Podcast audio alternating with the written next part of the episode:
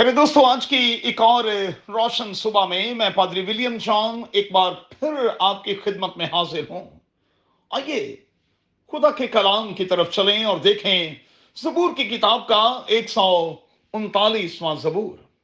اور صبح کے لیے ہمارا مضمون ہوگا لکس میرے دوستوں ہماری موجودہ دنیا میں لکس پر بڑا ہی دھیان دیا جاتا ہے۔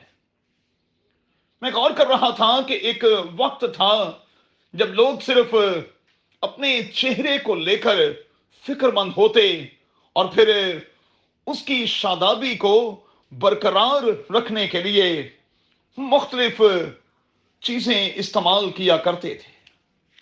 مگر اب تو حالت جو ہے وہ بالکل مختلف ہو چکی ہے۔ اب تو ہمارا فارم جو ہے، اس میں ایسے فلٹرز موجود ہیں جو ہمیں پل بھر میں سندر اور پھر بہت سندر دکھا سکتے ہیں۔ گویا کہ موجودہ دنیا میں دکھاوا ہی دکھاوا رہ گیا ہے۔ اور لوگ اسی میں خوش بھی ہیں۔ میں کہوں گا کہ مصنوعی قسم کے لوگ مصنوعی قسم کے چہرے اور مصنوعی قسم کی خوشی۔ مصنوعی قسم کی چمک دمک ہمیں ہمارے ارد گرد دکھائی دیتی ہے۔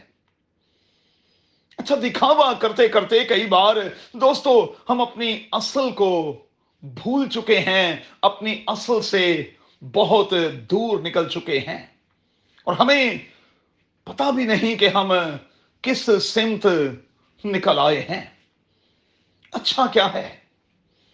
سوشل میڈیا پر اپنے آپ کو اچھا سا دکھاتے ہوئے اچھا ہے کہ کبھی کبھار آئینے میں خود کو دیکھیں تاکہ اصل میں پتہ چل جائے کہ ہم کیسے ہیں۔ حقیقت کیسے ہیں؟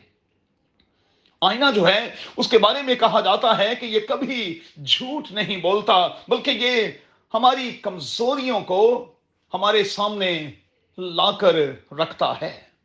یاد رکھیں دوستو، کلام خدا بھی آئینے کی مانند ہے۔ اس کا سامنا کرتے ہوئے ہم پر ہماری ساری ویکنسز جو ہیں، کمزوریاں جو ہیں، وہ ظاہر ہونے لگتی ہیں۔ اور ہم سچ مچ درستی کی طرف قدم بڑھانے لگتے ہیں۔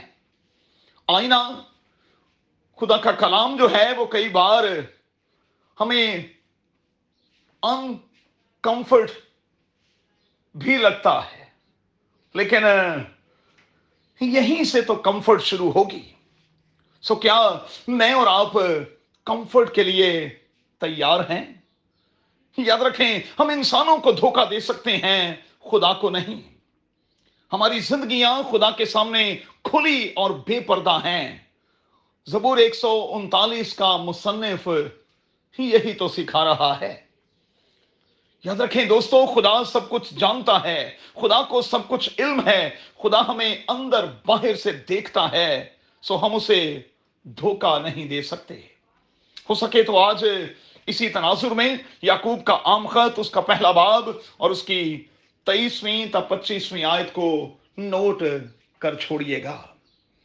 دکھاوے سے باہر آئیں، نمائش سے باہر آئیں، اور اصل کیا ہے، حقیقت کیا ہے، اس راستے پر چلیں۔